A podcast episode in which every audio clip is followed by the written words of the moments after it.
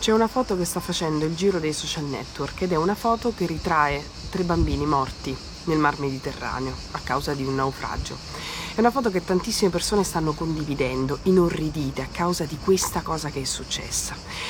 Io non sono arrabbiata tanto con le persone che stanno dicendo che è tutto un complotto, che in realtà la, il braccino del bambino è in una posizione naturale, le ombre eh, sono tutte ritoccate, quindi in realtà la foto non è vera. Non con queste persone che evidentemente vogliono ancora una volta non vedere la verità delle cose, ma nei confronti di chi inorridisce di fronte a questa vicenda e ignora che questa vicenda non è neanche la punta di un iceberg, perché in quel mare di bambini ne sono morti a migliaia, così come a migliaia ne muoiono ancora nei lager libici, così come a migliaia muoiono nel deserto durante le, il transito dei migranti.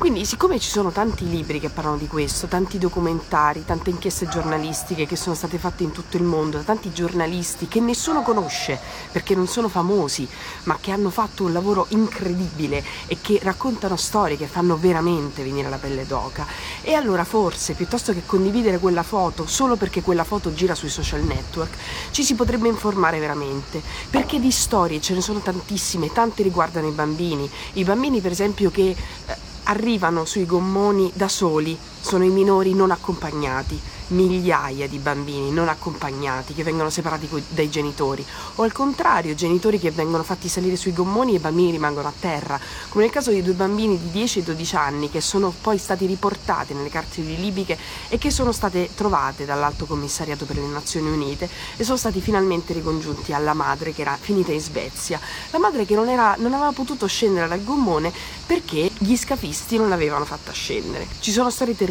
che sono accadute negli ultimi 15 anni anni, storie che con difficoltà gli operatori che si occupano dei migranti sono riusciti a tirar fuori perché tanti migranti non riescono a raccontarle. Il dolore, lo shock, il trauma sono talmente forti che tante persone non riescono a raccontarle. C'è stata una madre, per esempio, che è arrivata in Italia e che eh, ha raccontato con grande difficoltà, dopo tanti mesi di durissimi tentativi,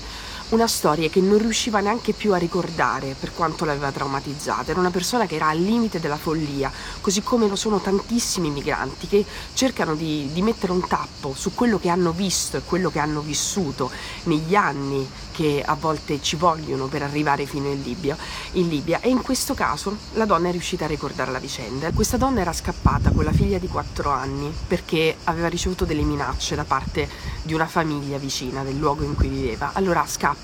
e come al solito scappa eh, attraverso il deserto portata da beduini, da persone che appunto fanno transitare i migranti attraverso il deserto. A un certo punto sono avvicinate delle persone e queste persone le hanno chiesto di allontanarsi. Lei non sapeva chi lasciare la bambina e ha portato anche la bambina. Questa donna è stata stuprata. Poi è stata stuprata anche la figlia di 4 anni. Dopo questa vicenda la bambina non parlava più alla madre, non riusciva più a camminare e quindi mentre continuavano a camminare nel deserto a un certo punto una di queste persone, di questi trafficanti l'hanno presa, l'hanno portata via e la madre non ha più saputo dove fosse la bambina perché probabilmente è stata lasciata morire nel deserto.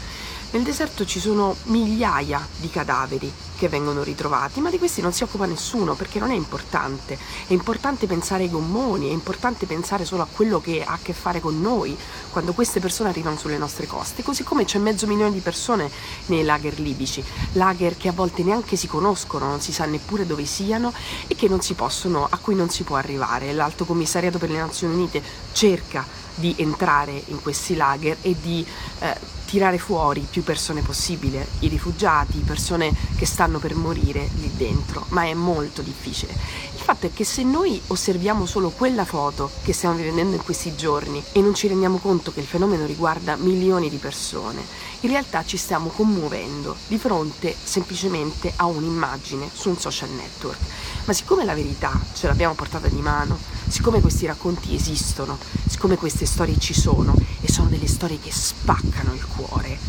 allora forse sarebbe il caso di cogliere l'occasione non per fermarsi solo a quella foto, ma per approfondire veramente qual è la posta in gioco, per capire veramente che cosa sta accadendo, per andare oltre quello che sui social network viene mostrato, perché di tante cose non ci sono foto, ma sono accadute veramente.